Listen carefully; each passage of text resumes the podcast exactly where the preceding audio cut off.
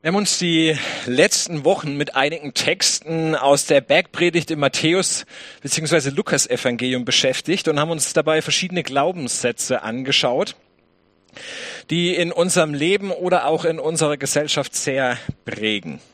Und wir haben darüber gesprochen, dass diese Überzeugungen Auswirkungen haben. Einmal auf uns selbst, aber auch auf die Menschen um uns herum wenn es gute, gesunde Glaubenssätze, Überzeugungen sind, dann tun wir uns und anderen gut. Und wenn es ähm, schlechte Überzeugungen sind, dann schaden wir uns eigentlich selber und auch den Menschen um uns herum. Und Jesus geht in der Bergpredigt, geht es ganz viel darum, wie eine gesunde Beziehung zu mir selbst, wie eine gesunde Beziehung zu meinen Mitmenschen und auch eine gesunde Beziehung zu Gott aussehen kann. Da sind so Themen drin wie die Nächsten- und Feindesliebe. Da geht es um Gebet, also Spiritualität. Wie näher ich mich eigentlich diesem Gott? Es geht um Almo Almosen geben. Es geht auch um falsche Frömmigkeit und um falsche Propheten. Also sehr, sehr spannende Kapitel, sehr spannende Aussagen von Jesus, weil er da gewissermaßen so sein Grundsatzprogramm auch vorstellt. Das, was ihm wirklich wichtig ist, worum es ihm wirklich geht. Ist die längste, wahrscheinlich auch bekannteste Rede Jesu. Und gleichzeitig könnte man fast auch sagen, es ist die herausforderndste Predigt von Jesus. Einfach weil es unserer Intuition, würde ich mal sagen, und dem, was wir oft glauben, entgegensteht und das Ganze herausfordert, auch ein Stück weit in Frage stellt. Aber genau darin liegt wiederum auch eine Dynamik, eine gute Dynamik, die unser Herz gewinnen will und die diese Welt verändern kann. Die unser Herz gewinnen will und diese Welt verändern kann. Und genau darum geht es auch ein Stück weit heute in unserem Text, ähm, um die Auswirkungen einer Verbindung mit Gott auf unser Umfeld, auf unsere Welt. Was bedeutet das, wenn Jesus sagt, ihr seid das Salz der Erde, ihr seid das Licht der Welt? Schauen wir uns das in drei Schritten an. Erstens ein besonderer Auftrag, dann zweitens eine besondere Gemeinschaft und drittens ein besonderer Zuspruch. Ein besonderer Auftrag. Schauen wir erst noch mal in diesen Text und versuchen wir uns mal diesen zwei Bildern zu nähern behaupte, es ist gar nicht so leicht, sich diesen Bildern auch zu nähern, weil wir das gar nicht so auf dem Fokus haben, verbinden vielleicht gar nicht mehr so viel damit. Also Salz und Licht, da haben wir ja mehr als genug davon.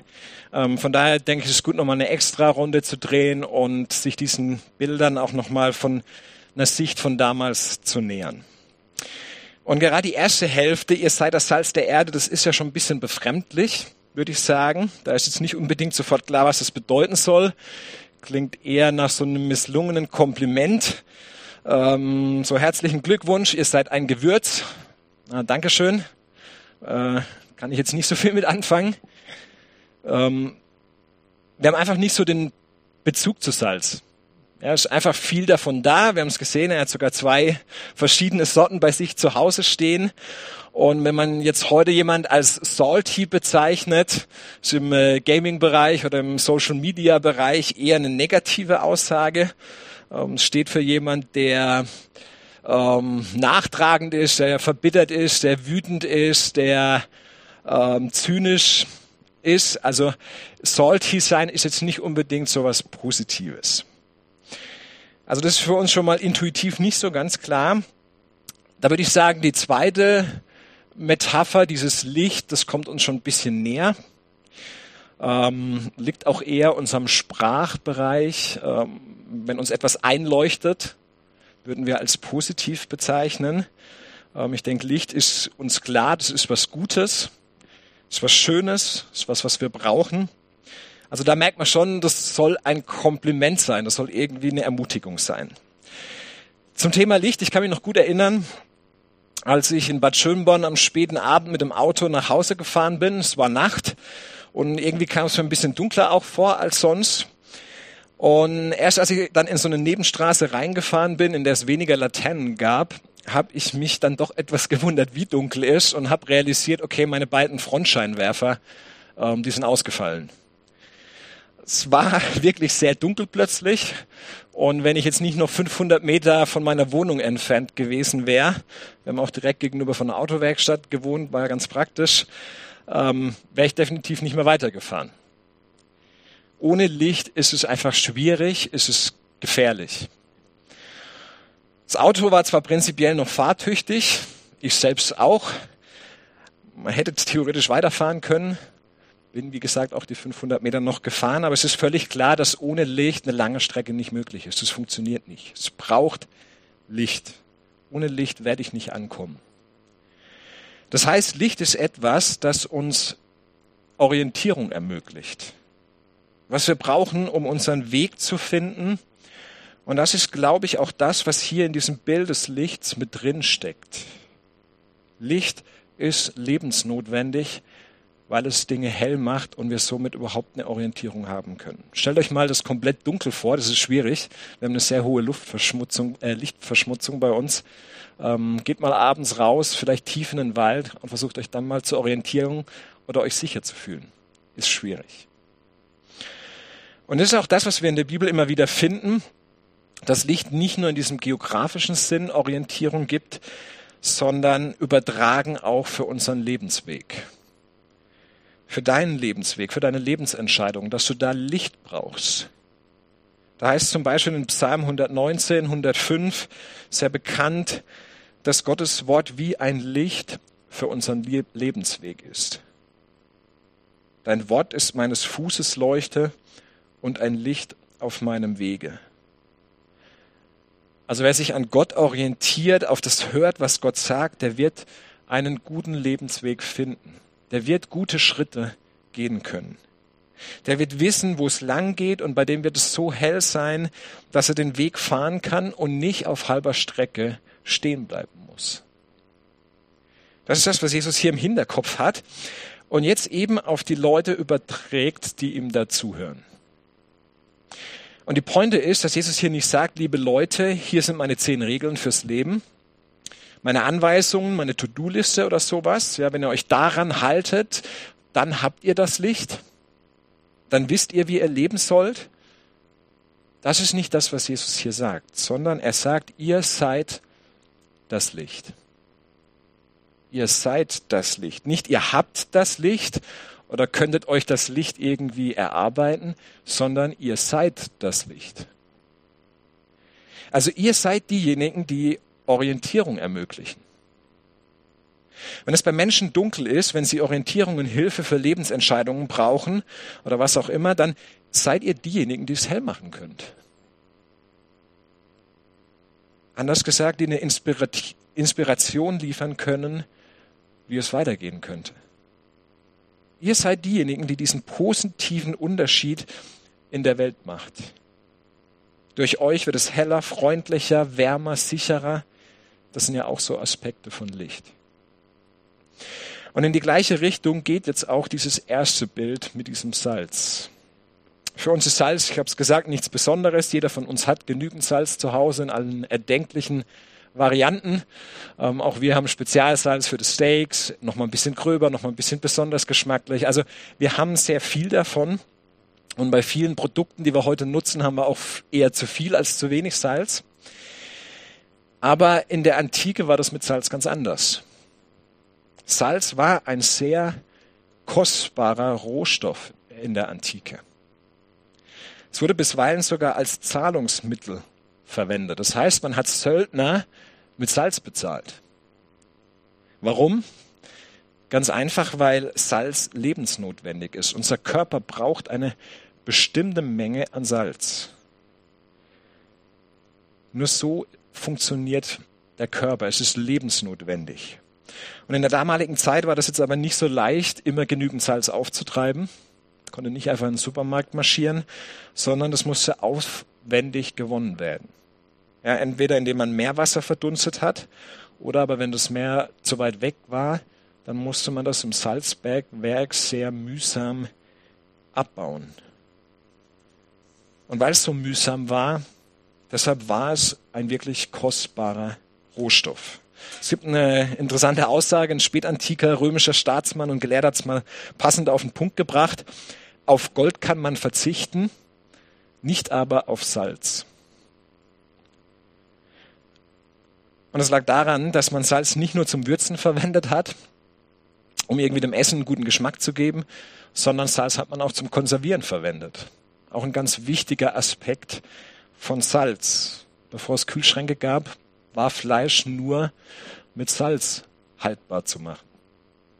Oder auch Gemüse, Sauerkraut, der rohe Kohl an sich wäre nicht lange genießbar geblieben. Also Salz war sehr wertvoll und lebensnotwendig. Und jetzt sagt Jesus eben hier, ihr seid das Salz der Erde. Das heißt, ihr seid wertvoll und lebensnotwendig.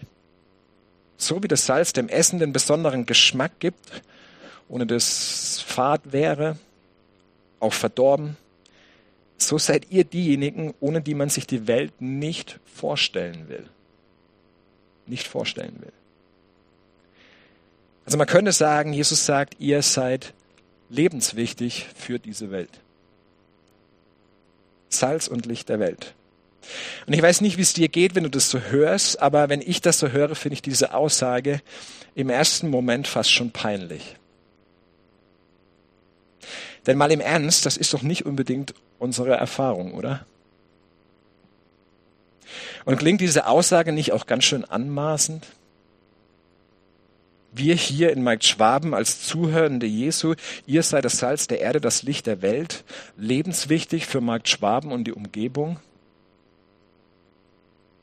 Haben wir wirklich diese Relevanz? Ist es gefühlt nicht eher so, dass vielleicht gar nicht so fehlen würde, wenn wir nicht mehr hier wären? Und wenn wir das jetzt als Auftrag verstehen, lebenswichtiger zu werden, ist es nicht auch irgendwie völlig überfordernd? Ich glaube, es ist wichtig, dass wir uns diesen Fragen stellen, denn sie helfen uns erstmal ein Missverständnis von diesem Text aufzudecken. Ich nenne es mal ein moralisches Missverständnis. Wir könnten hier ja meinen, dass es darum geht, ein so gutes und so einwandfreies Leben zu leben, dass man an uns ablesen kann, wie das Leben korrekt funktioniert. Wir so als die perfekten, vorbildlichen Menschen, die alles auf die Reihe kriegen und an denen dann alle anderen erkennen, wie richtiges Leben geht. Ganz ehrlich, wenn ich mein Leben anschaue, dann merke ich, das wäre eine absolute Überforderung. Dann würde ich direkt aussteigen. Und ehrlich gesagt liegt mir das auch fern, mit dem Anspruch aufzutreten, Leute, wenn ihr irgendwelche Fragen habt, kommt zu mir, ich habe die Antwort. Schaut euch mein Leben an und wie ich das alles mache, macht mir das nach, dann wird es bei euch auch gut laufen. Das wäre für mich überfordernd und aus meiner Sicht auch unangemessen in dieser Weise aufzutreten. Ich sage jetzt nicht, dass Kirchen und Glauben das nicht manchmal trotzdem tun, dass wir so auftreten, als hätten wir die Antwort auf alle Fragen des Lebens um uns herum und als wären wir mit unserer Frömmigkeit nicht doch ein klein bisschen besser als andere. Aber ich glaube, dass Jesus das an der Stelle überhaupt nicht meint. Jesus geht es hier nicht um ein perfektes Leben, was dann zum Vorbild für andere werden soll. Jesus selbst macht immer wieder auch innerhalb der Bergpredigt deutlich, dass wir gerade nicht so leben sollen, dass wir unsere eigene Gerechtigkeit, unsere eigene Moral, unsere eigene Frömmigkeit oder irgendwas in diese Richtung ins Schaufenster stellen sollen. Und dass die Menschen um uns herum dann Applaus geben, weil wir so toll leben. Nein, ich glaube, worum es Jesus hier geht, wird am Ende von diesen Versen klar. In Vers 16, da ist der Schlüssel für diese ganze Passage, würde ich sagen. Da sagt Jesus, so soll euer Licht vor den Menschen leuchten. Sie sollen eure gute, guten Taten sehen und euren Vater im Himmel preisen. In anderen Worten, euer Handeln soll sichtbar sein. Ihr seid Teil dieser Welt, ihr seid mittendrin. Ihr zieht euch nicht zurück und kümmert euch nur um euch selbst und um euer vermeintlich heiliges Leben, sondern ihr lasst euer Licht leuchten. Ihr lebt mittendrin, ihr handelt mittendrin. Die Menschen sehen, was ihr tut. Und dabei sollen die Menschen auf die Idee kommen, euren Vater im Himmel zu preisen. Also nicht euch zu bewundern, wie toll ihr euer Leben auf die Reihe kriegt, sondern euren Vater im Himmel bewundern, was er in euch vielleicht auf die Reihe kriegt. Also das Ganze hat sozusagen ein höheres Ziel, eine größere Absicht. Warum Salz und Licht? Damit andere Menschen letztendlich auf Gott schauen, auf diesen himmlischen Vater, weil sie darüber auf die Idee kommen, dass es einen guten, einen liebevollen Vater im Himmel gibt. So würde ich dieses den Vater im Himmel preisen mal für uns übersetzen. Auf die Idee kommen, dass es einen guten, einen liebevollen Vater gibt. Ein liebevoller Gott, das ist das, was in diesem Vater drin steckt. Ein Gott, dem es darum geht, mit uns in Verbindung zu sein und eben einer, den man wirklich gut nennen kann, den man loben und bewundern kann. Das ist das, was irgendwie passieren soll. Und das passt eigentlich auch ganz gut zu dieser Lichtmetapher, habe ich gedacht. Denn Licht dient letztlich ja auch nicht dazu, dass man auf das Licht selbst schauen kann. Also wenn wir Licht sind, dann geht es nicht darum, dass man das Licht sieht, sondern es geht darum, dass das Licht etwas anderes hell macht, etwas anderes in den Fokus bringt, etwas anderes zum Strahlen bringt. Ja, die Scheinwerfer im Stadion sind nicht dafür da, dass alle irgendwie in die Scheinwerfer reingucken und dann geblendet nach Hause gehen, sondern sie sind da, um das Geschehen auf dem Platz besser verfolgen zu können. Also Licht, da geht es nicht darum, dass man das Licht selbst sieht, sondern dass man in diesem Licht andere Dinge auf einmal strahlen sieht. Heißt übertragen, wenn Leute auf unser Leben schauen, dann geht es nicht darum, dass sie in uns eine Bedienungsanleitung fürs Leben bekommen, sondern dass sie, wenn sie auf das Leben von Nachfolgern und Nachfolgerinnen von Jesus schauen, dass sie da eine Stimmung wahrnehmen, einen Eindruck davon bekommen, wie es ist, in dieser Verbindung zu Gott, zu diesem liebenvollen Vater zu leben. Letztendlich ist es diese Vaterliebe Gottes, dieser liebende Gott, um den es Jesus bei so vielen Dingen geht, eigentlich letztendlich immer geht. Dass Gott da sein will, mittendrin anwesend sein will in deinem Alltag, als diese liebende Kraft. Und das ist dann ja wirklich etwas, was ich als gut bezeichnen würde. Zu wissen, dass da jemand mit seiner liebenden Kraft in meinem Leben aktiv ist, das ist was absolut Gutes. Eine Botschaft, die wirklich das Potenzial hat, es heller werden zu lassen, auch um uns herum. Einen positiven Unterschied für andere Menschen zu machen. Ja, dass Menschen erfahren, dass es diese liebende, und diese befreiende Kraft gibt. Dass sie zutiefst geliebt und angenommen sind und dass Gott auch an dieser Papa-Kind-Beziehung mit ihnen interessiert ist. Und genau das ist ja auch das, was in Jesus greifbar und spürbar wird. Gottes Liebe und heilsame Zuwendung zu den Menschen. Und genau diese Nähe von dieser liebevollen Kraft, die überträgt Jesus jetzt auf seine Zuhörenden.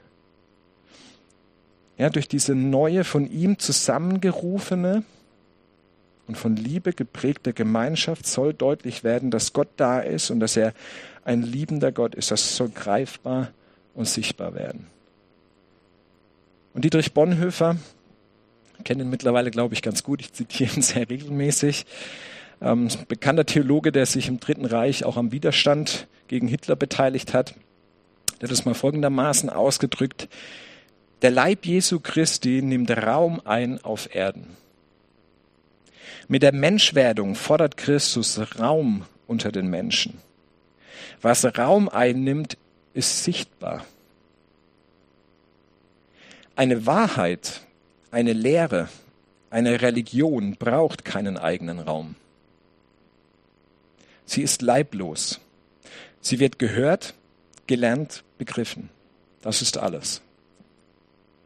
Aber der menschgewordene Sohn Gottes braucht nicht nur Ohren oder auch Herzen, sondern er braucht leibhaftige Menschen, die ihm nachfolgen. Den ganzen Menschen, der ihm nachfolgt. Darum berief er seine Jünger in seine leibliche Nachfolge und seine Gemeinschaft mit ihnen war jedermann sichtbar. Sie war begründet und zusammengehalten durch Jesus Christus, den Menschgewordenen selbst. Die Gerufenen konnten nicht mehr verborgen bleiben. Sie waren das Licht, das leuchten muss, die Stadt auf dem Berge, die gesehen werden muss. Gott will da sein. Er will anwesend sein, für Menschen erlebbar und greifbar werden. Und das ist das, was laut Jesus eben durch diese Gemeinschaft auch passiert.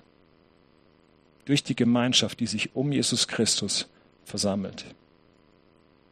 Die von seiner Liebe geprägt wird und durchflutet wird. Wie passiert das? Wie kann das aussehen? Ich glaube, es hat ganz viel damit zu tun, wem Jesus das hier zuspricht.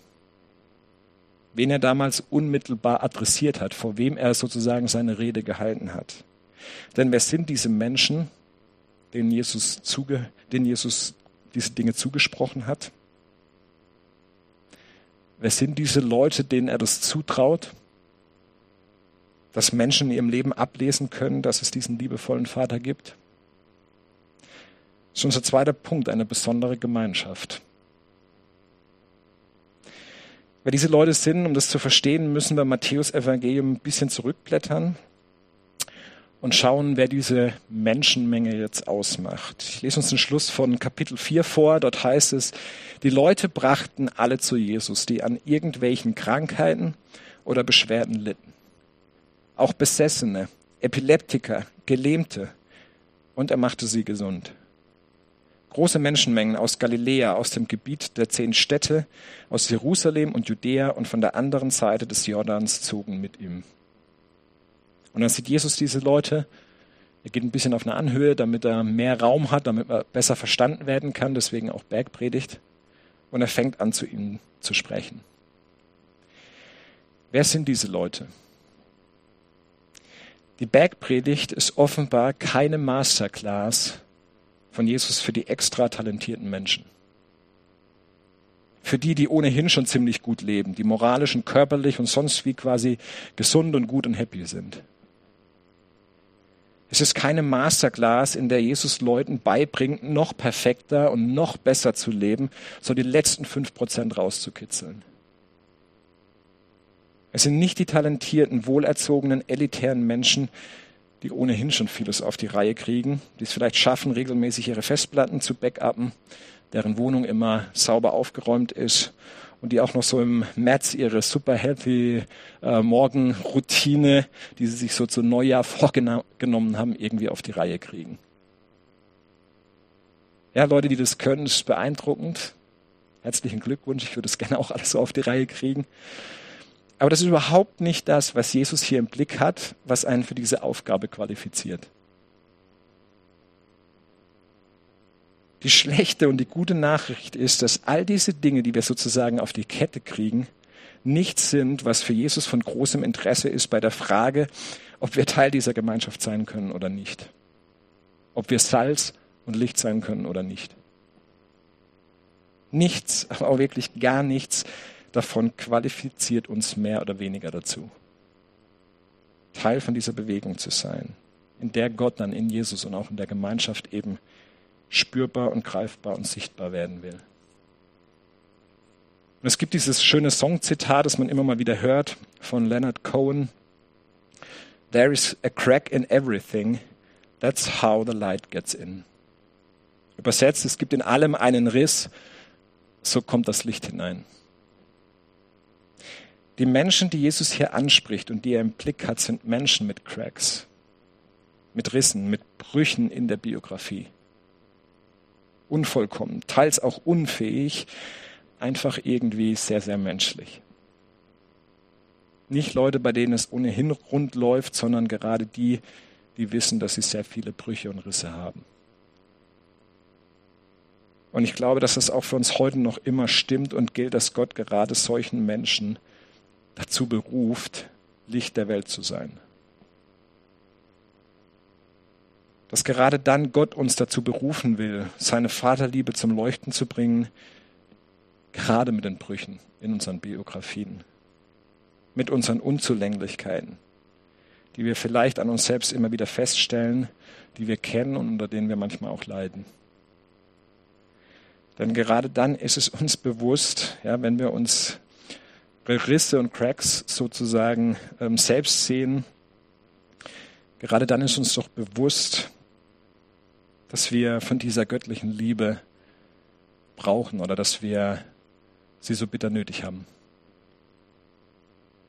Ja, eine Liebe, die an dieser Beziehung mit uns interessiert ist, uns festhält, selbst dann, wenn wir uns selbst nicht mehr leiden können, weil die Risse zu groß geworden sind. Also eine Liebe, die uns gerade auch in unseren schwachen Momenten trägt. Man kann das auch auf zwischenmenschliche Beziehungen übertragen. Heller, schöner und toller werden Beziehungen eher selten, weil man sich ständig nur gegenseitig seine Erfolge zeigt und wie gut man irgendwie drauf ist und was man alles hinbekommt. Das ist nicht das, was Beziehung tief und qualitativ hochwertig macht. Nein, heller und gleichzeitig tiefer und echter werden in der Regel Beziehungen dann, wenn wir uns ehrlich und offen zeigen eben auch mit unseren Rissen und Brüchen. Und dann merken, wir sind damit nicht allein. Wir sind damit nicht allein und wir werden trotzdem geliebt.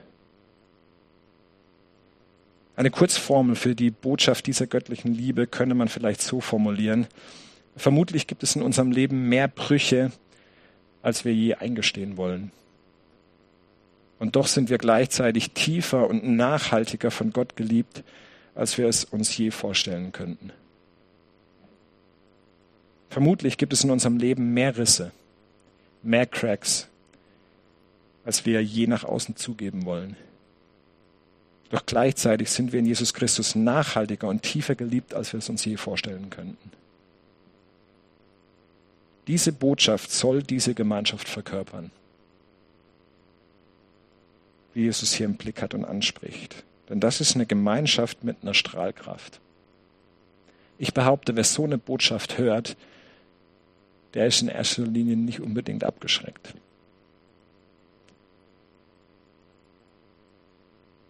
Ich komme zum letzten Punkt. Ich habe am Anfang gesagt, dass diese Aussage Jesus hier auf den ersten Blick nach einem ganz schönen, großen, vielleicht auch überfordernden Auftrag klingt. Aber mit allem, was wir jetzt sozusagen gehört und gesehen haben, wird klar, dass Jesus hier gar nicht in erster Linie einen Auftrag vergibt sondern dass das eigentlich in erster Linie ein Zuspruch ist. Ein Zuspruch. Jesus sagt gerade nicht, ihr sollt euch anstrengen und das Salz der Erde und das Licht der Welt sein, sondern Jesus stellt im Grunde ganz schlicht fest, hey, ihr seid es. Ihr seid das Licht der Welt. Ihr seid das Salz der Erde. Das ist eher so eine Art Beschreibung, eine Feststellung. Also wenn du mit Jesus verbunden lebst und mit ihm unterwegs bist und wenn du diese Beziehung zu Gott willst und erfahren hast und spürst, dass du sein geliebtes Kind bist, mit allen Rissen und Macken und überhaupt, dann kannst du quasi gar nicht anders. Dann bist du automatisch Teil dieser Salz- und Licht-Community. Da gibt's keinen extra Mitgliederbereich oder eine besondere Goldmitgliedschaft oder sowas, sondern das gehört dann automatisch dazu. Es ist ein Gesamtpaket. Jesus vergibt hier keinen Auftrag, sondern er spricht schlicht eine Wahrheit aus. Er macht schlicht eine Beschreibung, ihr seid so wie ihr seid, in Verbindung mit mir, Salz und Licht der Welt. Und ich finde, in solchen Zusprüchen liegt eine enorme Kraft. Vielleicht kennt ihr das, wenn Menschen einem etwas zusprechen, dann kann einen das regelrecht aktivieren. Keine Ahnung, ob euch Sportdokus interessieren, aber in den letzten Jahren gab es zunehmend Dokus, die so Sportteams eine ganze Saison lang ähm, begleitet haben. Also so ein Journalistenteam, was irgendwie überall mit dabei ist, ähm, selbst in der Kabine, ähm, auch privat in einem Lager von den Leuten. Also Fußball, Football und so weiter. Und man bekommt da sehr gut auch einen Einblick so hinter die Kulissen. Und da werden dann zum Beispiel auch Traineransprachen ähm, gefilmt. Eine Halbzeitpause zum Beispiel. Und das ist natürlich interessant und faszinierend, weil man da ja auch so die verschiedenen Trainerstile dann sehen kann, die Menschen so haben. Und bei aller Unterschiedlichkeit der Coaches, wie sie da so rangehen und auch so zwischen ihren Persönlichkeiten, ist irgendwie klar, dass sie gerade in Spielen, in denen es knapp ist, aber wirklich um etwas geht, dass sie da immer noch mal so dieses extra bisschen Motivation aus den Spielern rauskitzeln wollen. Es ist jetzt Job, diese Spieler oder Spielerinnen noch mal wirklich so zu pushen.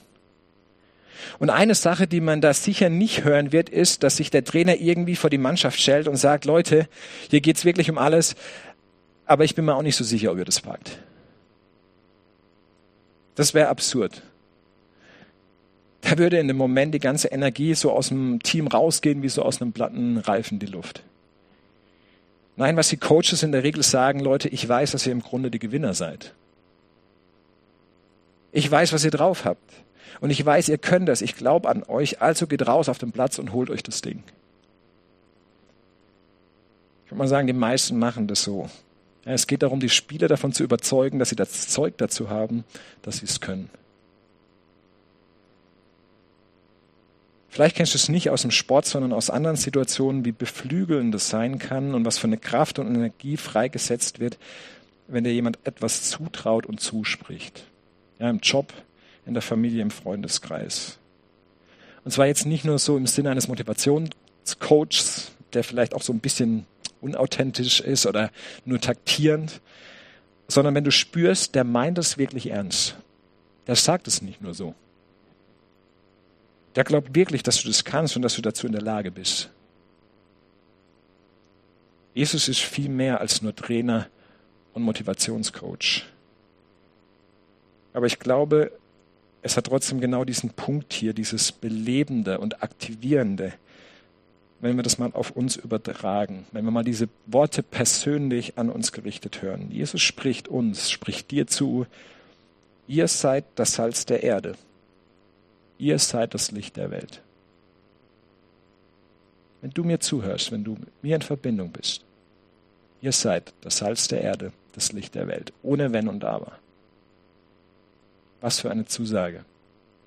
Von Gott selbst so etwas zu hören. Nicht als Überforderung, sondern eben als eine ermutigende Einladung.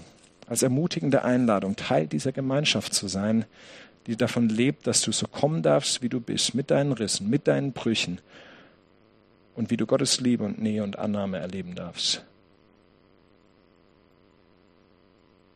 Und damit wird auch klar, warum Jesus betont, dass eine Lampe nicht unter einen Tontopf gestellt wird. Es wird ja manchmal so als Druckmittel verwendet. Jetzt ja, zeig doch mal, was du drauf hast. Nein, bei Jesus ist es ganz anders gedacht. Er sagt, es wäre völlig dumm, eine Lampe unter einen Topf zu stellen. Eine solch gute Botschaft, die Nähe Gottes in deinem Leben zu verbergen. Das wäre dämlich. Kein Mensch macht das. Diese Botschaft, in der es ja gar nicht um dich selbst geht. Ich glaube, das, was unsere Nachbarschaften, unsere Freunde, unsere Bekannte wirklich hören oder ablesen sollen, ist nicht, dass wir alles verstanden haben und drauf haben und moralisch überlegen sind, überhaupt gar nicht. Sondern sie sollen erkennen, es gibt da einen Ort, an den du mit deinen Rissen und Brüchen kommen kannst und wo du Gottes Vaterliebe spüren darfst. Er traut uns das tatsächlich zu als Gemeinschaft, dass wir das sein können. Und deswegen bist du eingeladen, Teil dieser Gemeinschaft hier zu sein. Eine Gemeinschaft, die nicht aus geistlichen Überfliegern besteht, hoffentlich nicht. Und auch nicht aus religiös Hochbegabten, sondern die davon geprägt ist, dass wir kommen dürfen, so wie wir sind und diese Verbindung mit Gott erleben dürfen. Und als diese geliebten Kinder Gottes dürfen wir lernen, ein leuchtendes Leben zu führen. Ein leuchtendes Leben zu führen. Und als ich darüber nachgedacht habe, was das jetzt noch konkret bedeuten könnte, ist mir Folgendes bewusst geworden. Noch ein kleiner Schlussgedanke. Ich meine, das Evangelium von Jesus Christus hat tatsächlich eine ganz besondere Qualität. Denn es enthält ganz zentral den Aspekt der Vergebung und der Versöhnung und des Friedens. Eigentlich ist es nie wirklich out, aber gerade in diesen Tagen wird es uns, denke ich, wieder schmerzlich bewusst, wie sehr es fehlt in unserer Welt. Und was passiert, wenn es das nicht gibt. Und Versöhnung ist ein zutiefst christlicher Gedanke. Ich habe noch keinen säkularen Text gefunden, der letztlich nicht doch darauf zurückgreift, dass dieses Konzept ursprünglich aus dem Christentum stammt. Man könnte sagen, unser christlicher Gott hat es erfunden. Der Gott, der Mensch wird, sich töten lässt und anschließend den Tod überwindet. Der sich selbst preisgibt, um die Welt mit sich zu versöhnen, um Frieden zu schaffen zwischen mir und ihm, zwischen mir und mir und zwischen mir und dir. Das ist unsere ganz spezielle christliche Geschichte. Die findet sich sonst nirgendwo in einer anderen Religion. Und genau das ist die Geschichte, die wir zu erzählen haben, die wir tatsächlich nicht verstecken müssen. Denn dieses Narrativ wird gebraucht. Wann, wenn nicht heute? Das Licht des Evangeliums ist kein kaltes Licht von Rechthaberei oder moralischer Überlegenheit sondern ein Licht, das eine Gemeinschaft formt, die von Wärme und Zuversicht geprägt ist. Weil sie weiß, dass das, was, hier auf der Welt, was wir hier auf der Welt sehen und erleben, nicht alles ist. Es gibt eben noch eine ganz andere Kraft, die in uns und um uns am Werk ist. Ein Gott, der möchte, dass wir und alle Menschen leben. Von Jesus können wir lernen, wie Versöhnung geht und dass Gewalt keine Lösung ist. Im Großen nicht und auch im Kleinen nicht. Ja, weil Gott mit Vergebung, mit Versöhnung und mit Frieden angefangen hat, haben wir die Möglichkeit, damit weiterzumachen. Und ich glaube, das ist das, was wir der Welt wirklich mutig zeigen dürfen. In diesem Sinne nochmal, ihr seid das Salz der Erde. Ihr seid das Licht der Welt. Amen.